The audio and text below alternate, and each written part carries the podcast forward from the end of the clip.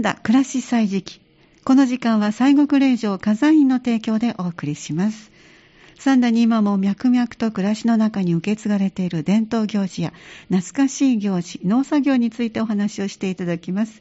お話、この時間おなじの勝本徳子さんです。どうぞよろしくお願いいたします。こんにちは。こんにちは。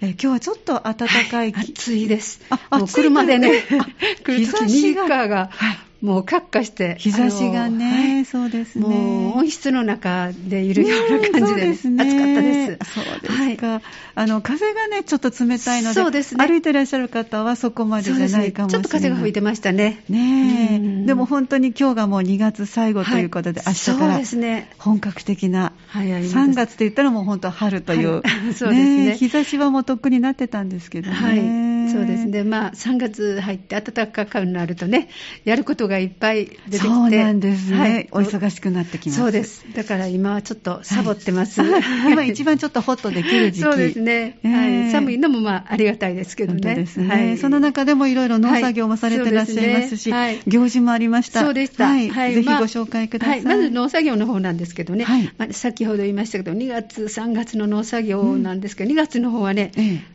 特に寒さもあって、えー、あまり畑の方へ行く機会は、あの野菜の収穫、えっと、はい、ネットであの寒冷車なんかで季節てる白菜とかほうれん草とか、はい、そんなんを取りにあの自分のとこで、まあ、えー、食べる分を収穫に収穫に行くぐらいなことで、はい、それとあの玉ねぎの、あの肥料っていうんですかね、化学肥料をちょっと1回はやります。はい、大体3回ぐらいやるんですけどね、えー、はい、3月の10日ぐらいまでにやってしまわないと、えー、それ以降にやると,、えーと、玉ねぎに良くないというふうに言われておりまして、はい、えー、品質の品質が悪くなったり、後から栄養が来るところ、腐りが早くなるという、そうなんですか、はい、だから3月の中旬までというふうに、はい、決まってあの教えてもらったんですけどね、はい、でこの頃にもあの玉ねぎのねいわゆる消毒。はい、いわゆるベト病とかね、ね、はい、灰色カビ病、えっと、もう葉っぱがチリチリとなったようねじれたようになってしまって、それ以上は大きくならなくて、茶色くなって腐ってしまうんです、でこの病気は厄介な病気で、えー伝染していくんです。あらあら。と畑中。で、自分のとこだけで済まないんで、ま、近所、お隣に、はい、ま、あの、あれが玉ねぎが植えてあれば、うん、そこまで飛んでいって、そこも、あの病気になるというようなあの厄介な病気なんですけど、だから早め早めの消毒するんです、まあ、今のところ、我が家は2回ぐらいしかしないですけど、はい、学校給食に玉ねぎを出荷してた頃はね、はい、3回は必ずしましょうということで、本当に病気にもう何の気もない時から、もう先して中ぐらいにしてもう結構青いハーニーが出てからでもしました、でないとあの収穫量が落ちるということ、品質が悪くなる。約束してるところにちゃんと収めなきゃいけないという時には、もっとじゃあ気を使いながら早め早めと、はい、あのその年の気候によってね、あの違うんです。ちょっともっとぬくいようなね、雨が多かったりむっとするような年はね早くそういう腐りますし病気になりやすい。だから早め早めのね、えー、あの対策をというふうなことで、ね、玉ねぎはね、はい、あの教えてもらってそれは3月入れば、はい、はい、することになってます、はい、はい、それから3月に入ってしないといけないのは中旬ぐらいにじゃがいも植え、えーもうはい、もうそろそろじゃがいも植え、はい、その植える前には、えー、えー、田んぼをね、1週間前には耕しておくということで、ね、はい。さ、えー、堆肥とかいわゆる石灰それから火星とかね、それを混ぜたのを、トラクターで耕してもらって、あの畑の準備をしておきます、はい。まあ、もちろん種芋も買ってお かないと、ね。はい、あの昔はねあ来年の玉ねぎ玉あの種に使おうっていうふうなことで、置いてたりするんですけどね、はい、やっぱり置いてる前の年のあのじゃがいもを使うとちっちゃいのしか入りませんね。大きいのは入りませんね。あ、そうなんですか。はい、だからやっぱり種芋は種芋で、はい、あのちゃんとしたのを買わないと、えー、あの大きいのは収穫できないという。毎年それは買うんですけどね。えー、実はまだ買ってないんですけどね。はい。あまり早く買うとね。えー自分とこの家で、あの保存が難しいです。いてたりしたら、腐ってくるんです。今のこの時期、本当日によって温度差がありますからね。はい。はい。はい、大事にね、あの、え。ー、あったかい部屋に入れておけばいいんですけど、ちょっと忘れてしまうから、あのちょっともうちょっと3月入ったら買おうかなというふうに思ってます、もう専門家のところに寝かせておいてですね。そ んなことで、畑の方はそういう行事が、あの2月3月あるんですね。はい、それと、あの行事としてはね、はい、1月、えーまあ、神様ごとがずっと続いてたんですけども、はい、あの東本庄大年神社、私の氏神様ですけれども、豪勢というあの竹の棒を2本持って、どんどんどんどんとするね、あのするのと、つもう3日後の1月7日には花振りといって、はい、榊にしでをつけて、はい、えー、それもあの本殿のところにどんどんどんどんどんとする、い、わゆるあの豊作ですね。あの市ではこの法のたくさん実りやあの穂がつくような感じで、はい、それを2つ、あの1月4日と1月7日それは必ずあの、はい、参らせてもらってすることにしてます。はい、あの、はい、確か去年は、うん、あのコロナの関係で、はい、あのすごくこう少ないというかあまり密にならないようにとおっしゃってましたけども、今回はどうでしたか？もうあまり気にしないで、えー、あの今まで通りの今まで通りやっておりました。そうでしたか、よかったそうです。えー、それからあの1月10日は、まあ、東海恵比寿なんです。そうですね。でも私の村の氏神さん恵比寿神社なんですけども、もう毎年ねこの成人の日必ず休みなんで、えー、10日といえば休みならじゃない時もある限らないそうですね、はい、大勢のお参りをね、するようにということで、うん、成人の日に、はい、あの決められてたんですけれどもでその時にヤギ島といって家を祈祷してもらうヤギ島という行事をあの、えー、駒長八幡神社の宮司さんが各家々を回って、はい、えー、まあ、コロナ以前はあの座敷上がって、家のあの神様、それから、はい、あの台所の皇人さん、火の神様、はい、いろいろあちこち行ってくださってたんです。八百万ですからね、はい、日本の神様、ね、そうなんです。で、あのコロナになって、今年3年目ですね、はい、最初の年はもう、玄関先でした。玄関ガラッと開けも、開けますけども、中に入らず。入らずに、玄関先で、あの、地神さんの方を向き、えー、っと、井戸の方を向き、えっと、あちこち向いてもらって、はい。こっちにあります、こっちにあります。ということで。さっと感じだったんで、今年はね、ちょっと違って、一足も二足も玄関入っていただいて、庭の、えー、下からなんですが、ちょうどそしたら、あの神様も内神さんもすっと開けまくったらね、見えるので、あなるほど、はい、そこから拝んでくださって、はい、ちょっとあのちょっとずつコロナが、ね、あの あの緩和してきたかなと思うんですけどね。そうですそれと、まあ、まだまだ緩和できてないのが、この後あの神社の方で。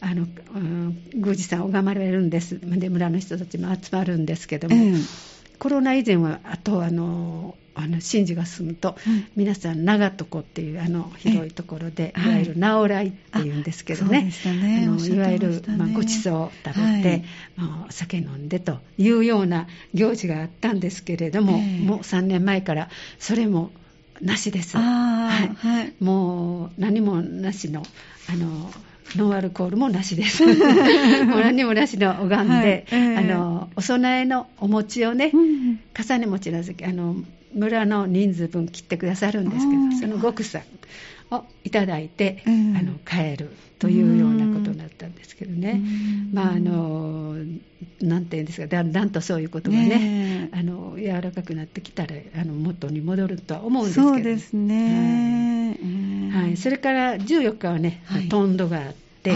はい、お正月の飾りを燃やしました、はい、それから19日はあの先ほどの駒尾さんの八幡神社、ええ、あの氏神さんなんですけれども厄除け大祭。あの、はい、数え年男の人25、40、61、女の人は19、33、37、はい、これのがまあ大役というふうに言われているので、はい、あの必ず大体お参りされます。であの前役と後役があって例えばあの33の,、あの娘でしたら32と34、はい、33それが一つずつたくさんあの数えで数えるので、ね、それぞれそうですね。で私もこんな年という あの表を見るとねねあのこんな年になったのかなと思うぐらい あの数えてくれてですので、ね、今年になる年のもう一つプラスになるから、はい、本当にねそうです。お誕生日がその、はい、冬だったりすると今年まだ入ってすぐなのに えもう二つ上を行かなきゃいけないの？ってありますね。はい、それで、まあ、あの我が家もその厄年のない年でも、えー、まあ、いわゆる家内安全ということで、いつもあの厄除け大祭にはお参りするんですけどね、えーはい、今年も賑やかくあの大勢のお参りがありました。えー、で今年毎回ね、うん、歌あのどこかから歌手の方が来られたり、手品の方が来られたり、はい、お楽しみがあったんですか、はいはい、パフォーマンスがね、ちょっと、えー、いわゆるあの毎度のっていうところがあるんですけど、そこで、あの 2, 2回かな、お昼ぐらい、皆さんが一番来られる時間帯にしてくださるんですけどね、えーはい、そういうのがあって、まあ、賑やかなあの厄除け大祭も済みました、はい、今回もじゃあ来られたんですね。はい、あの今回ね、えー、なんかね、カスじゃないけど、パフォーマンスですね、なんか、そういう風な。あの手品的なパフォーマンスのような形で、していただきました。はい。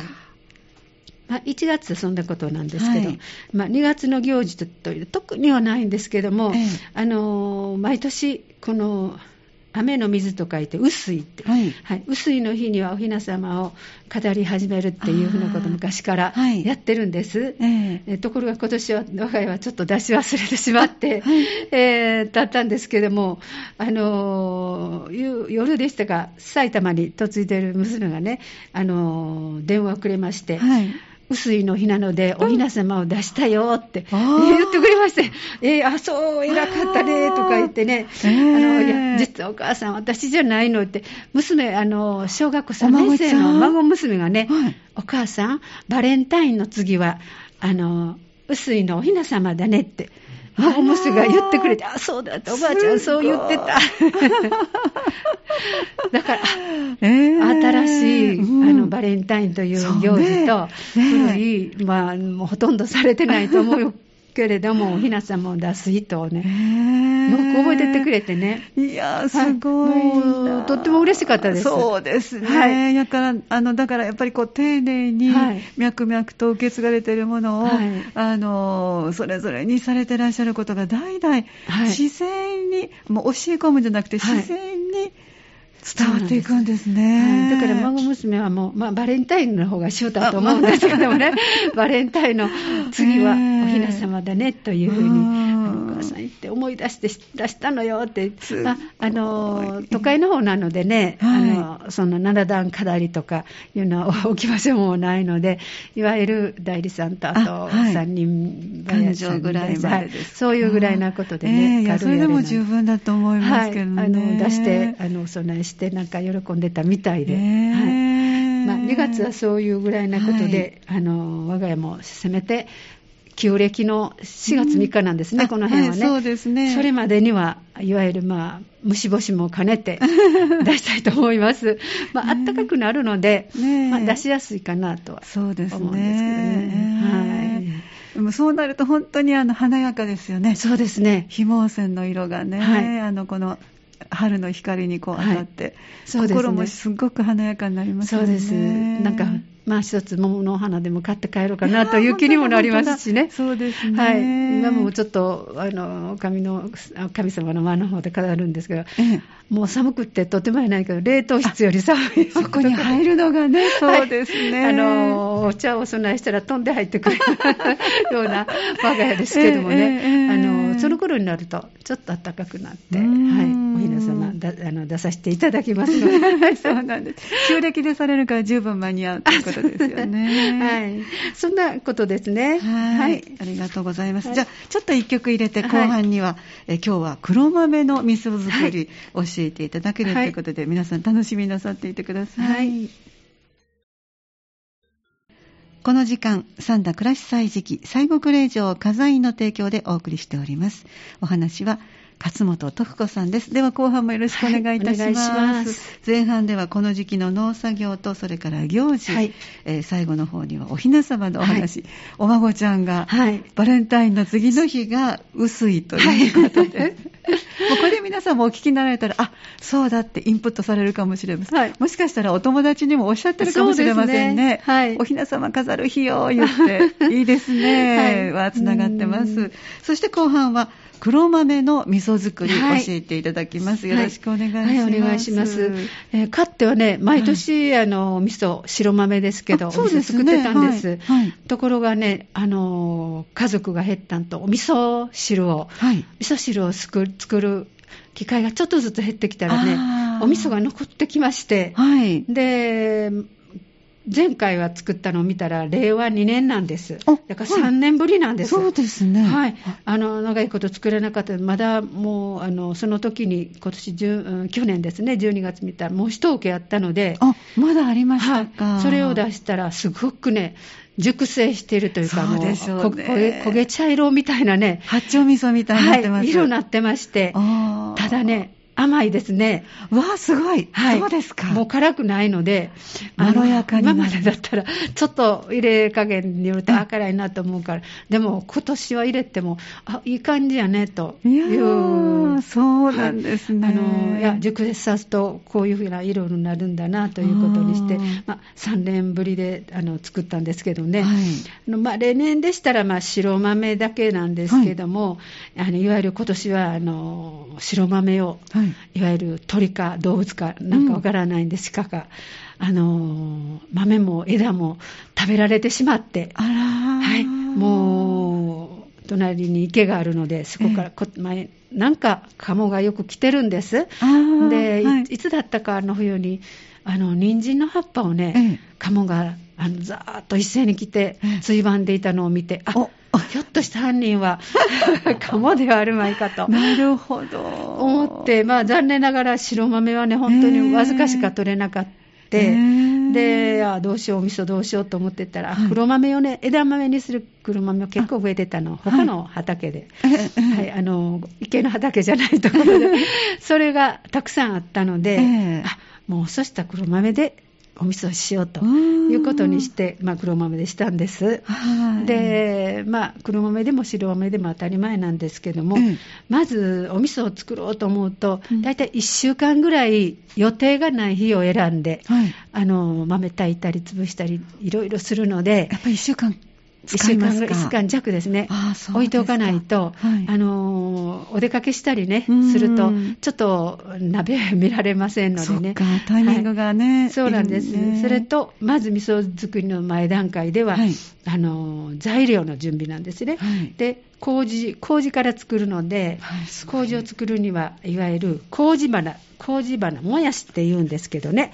こういうのがあのご飯お米を蒸したものに混ぜてするって、するとこの麹ができるんですけど。麹花のことをもやしってもや言うんですか？しって言うんです。はい、へー。あのここの私の上池の家の近くでは1軒しか売ってないんです。もうあのだからなかなかもうお味噌を作る人がなくなって、はい、この頃ないんですけども、これをが絶対いるので、これはい。をまず探して買っとくんです、はい。それからお塩がいります、はい。酒のかすもいります。あ酒のかすもいるんですか、はい。あのお味噌ができた後こう並べて腐らないようにはい上に置くんです、上にカバーするんですか、はい、これもあいわゆる板の薄く板に切ったますね。はい。その酒のガスへー。それからお塩と、はい。えー鷹の爪、えーはい。唐辛子ですね、あはい。それも腐らないように、ええーといる必要なものなんです、はい。それからいわゆるビニールの大きな袋もいり、はい。それからカセットコンロで炊きますので、はい。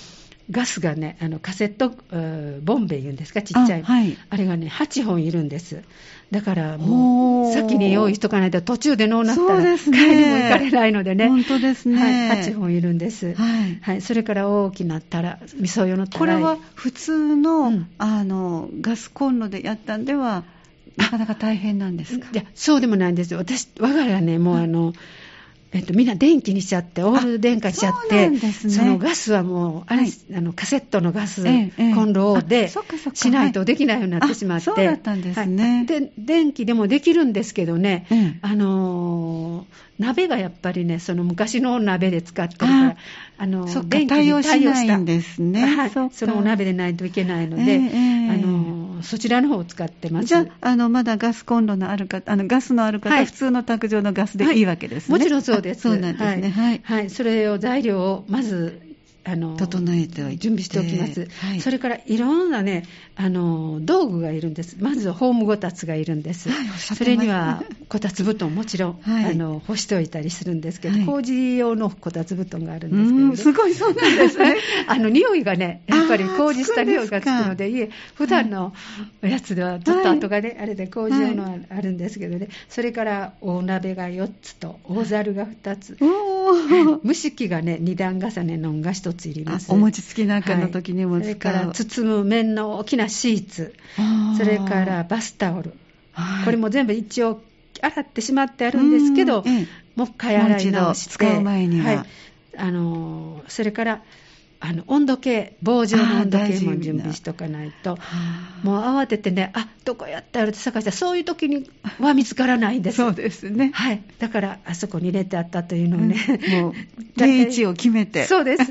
はい、そんなことね、それを準備して、大体これ1週間ほどかかるので、あの、こういうことを決めてするんです。それから、あの、今回はね、黒豆が2升言語ありました。おたくさんありましたね。はい、と、ちょっと足らないので、白が、白豆の1升2合を合わせて、はい、3乗7合。すごい。これあの日本のあの昔の言い方で、はい、あのキログラムとかで計算するといいんですけどそういうふうにやってるもんですから、はい。ええ、そうですね、はい、それと米はいわゆるあの黒豆豆の倍麹っていうんです、黒豆の倍米がいるんです、だから7升4合、すごいですね、はい、7升4合お米がいるんです。それと塩はね、えっと、黒豆と同じで3、これも数字合わせかなんかで3.7キロ、えー、3, 3キロと700グラムは塩は準備しておきます。いよいよこの麹作り、まずは麹作りが始まるんですけども、もう麹を、お米をえー、いわゆるあの一晩つけるんです、蒸す前に。はい、で、4つの鍋に分けて、7升4合そうですね、これだけのお米を水につけるって、はい、洗って水につけて、4つの鍋に分けてつけておくんです。はい、で、それが1日一晩大体つけないといけない、はい、次の日の朝早朝からお米を蒸すんです、はい、で2つ蒸す蒸し器がありますので。あそっか。そのために、はい、鍋ガスのガス2つに、はい、えー、2つ入れまして7時半ぐらいからまあ蒸し始めるんですけども、えー、大体1時間半から2時間弱かかります、はい、でそれが蒸し始めると、はい、えー、1つずつ、大きなシーツの上ビニールを下に敷くんですけど大きなシーツの上に、その蒸したおもち米、もち米じゃ蒸した米をバッと開けて、ええ、で2つ大体、それくっとくるんどくんです。はい、で、次もう1回、もう2つしないといけないので、ええあ、はい、そうですね、4つありましたからね。はい、それを、はい、えー、こういう感じでね、あのー、写真撮ってきてくださいました。はい、ちょっともう2つできると、大きな台の上に、次のやつをカッといるんです。だいたい11時ぐらいに7章4号があの蒸し上がるんです。蒸し上がります。はい、それを36度まで冷ましてから麹菌を入れるんです。このもやしっていう。はい、そのために温度計がいるんですね。はい、だから、あのちょっと絶えず混ぜてね、温度を冷かしてこないと、ものすごく暑いですのでね、はい、あの50度ぐらい、もう結構最初の頃はあるので。いくら冷ましてもそのぐらいあるんですか、はい、はい、36度になりますと、ええ。この先ほどのこういうもやし、ちょっとグリーンのね、こういうような。面白い字が書いてますね。はい、カビのような感じ。はい、まあ、カビの一種ですね。ああ、そっか、そうですね、はい、それを全体の7章4号のところに大きく広げたビニールの上で、だーっとお箸しゃもじなんかでだーっと混ぜて、えー、混ぜて混ぜて。に混ぜていく。はい、混ぜて、もう、慌てて、もう包み込んで、はい、またビニールの上に袋に入れ、えー、それからあのホームこたつなんです。はい。ホームこたつの中で我が家は発酵さします。はい。で、ホームこたつの上で発酵さすのがね、えーと、だいたい20時間。おそれは専用のこたついりますね。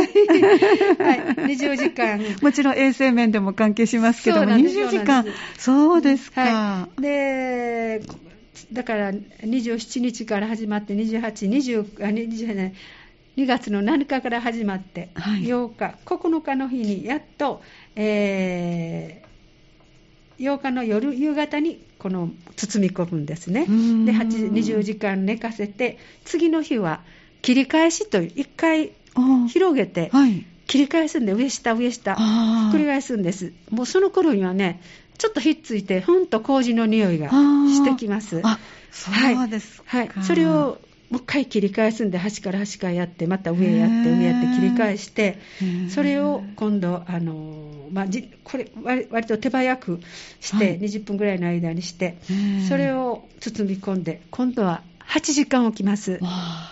えー、とその日から8時間置いて、そして夕方に8時間、こたつのスイッチをもう切ります。ええで、この頃にもう発酵がもうこの頃に始まっているので、えーほかほかほかほかしてるんですけどもね、ええまあ、そのまま置いておきます。はい。で、次の日に、このひっくり返すほかほかしたその日にもうおお豆さんを、はい。大豆の方をつけておきます。あー。次の日に味噌炊きをしつつ、はい。しつつ、麹のこと豆つつ、大豆を。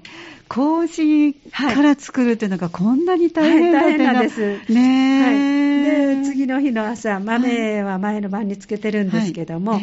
えー次の日に麹菌を、うん。あの塩と麹菌と混ぜたものに麹菌とお米の蒸したのを混ぜたのに、はい。今度は塩をあ入れるんです。これ以上発酵が進まないようにということで塩を入れます。へえーーこんだけです3キロ、3袋ですね、3.7キロですのです。1キロの袋3つと、あと少しそれをざーっと混ぜてえ、え。ちょっと置いておきます。そして、この日、あの麹菌を混ぜ合わせると、豆たた炊きをはい。前の日につけておきますので、あはい。えーこれも4つの鍋で炊くんですけど、あのだいたい朝から炊いて、夕3時ぐらいですか、うん。3時ぐらいに、えー、ざるにあげるんですけどね、えでちょっとずつあのと親指と薬指で持って豆が潰れるようになったらいいって言われてるんですけど人差し指と親指では力が強い強すぎる。はい。はい。だから薬指とな親指。るほど。だからすちょっと難しいので私何回か食べてみてあこれやったらいけるなというぐらいの感じするんですけどね、へー。はい、それ大体あの炊いてをあの置いたのを鍋に残あのざるにあげて置いておきます、ええ。でこの時に忘れてならないのがええ豆の下に豆にまだ汁が残ってるんですああ、はい。この汁ざるをあげると。黒はい。黒かったら黒いええ汁が出ますで白豆は、まあ、薄茶色のはいそれを残しておきますあ、捨てちゃいけない。飴って言うんですけどね、これ飴って言うんですか？はい、これを残しておきます。はいで、あのー炊けた、この、えー白豆なり黒豆を、うん。いわゆる私とこはあの手動のミンチなんで、あーミンチね。手動のミンチのはい。機械、入れるところは少ないんですけどね、え次々、え次々、なるほど。それで潰していくわけですね。はい。で、どういうわけかね、黒豆は柔らかいですね。うん。だからね、ずーっとこういうふうにあの柔らかく出てくるんですけど、ええ。白豆は硬いので、いわゆるす、あのーラーメンみたいなね、ええ。割と硬い、そのままスーッと出てくるんですね。豆じ豆が硬いのかなと思うんですけどね。そういうふうな2つともミンチができると、はい。えちょうどこれ、だからボール2つと、ちょっとこんだけ白ができました。はい、両方ともじゃあ、はい。細かくもうミンチ、あの私もミンサーとか昔言って、はい。ミンチ肉が作れるのありました、はい。手動で、はい。そういうもので全部はい。細かくしてしまうと。それをはい一つの大きな桶なんですけども、混ぜるんですか？えー下に、えっと、なんですが、麹菌をて、塩を混ぜたものと、はいで黒豆とはい白豆と、もうざーっと混ぜるんですね。すべてのこの7章はい。あった分を一つのはい入れ物で。混ぜるんです。すごい。それの中に、はいこの飴というあ汁を、さっきおっしゃってた。はいこれだけですとね硬いんですあまだ硬いはいだからこの汁をおざーっと飴っていうんですよかけて、はい。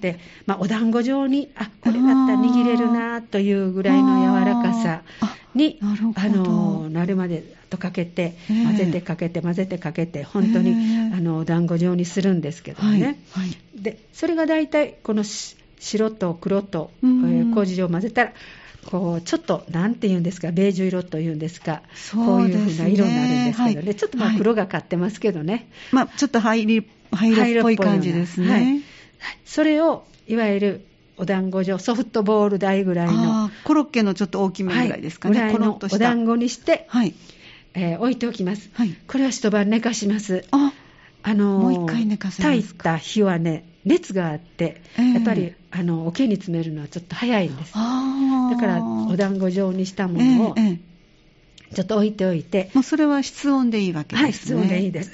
ん。それを次の日のはい。朝に大きなビニールの桶に、はい。えーちょっと塩を振って、えーこれを順番に並べていくんねですか？あえ？グーで？グーではい。手で、まあ、初め下にずーっと並べます並べます。はい。それから手でグーでねええ。あの詰めていきます空気が入らないようになるほど。はい、それがその間にあの先ほどの、えーいわゆる唐辛子ねあ腐らない腐りが来ないようにちょっと置いて、でまたボール状の、はい。さっきの団子状のものを並べて並べて、はい。またグーでで空気を抜くようにして。そうですそうです。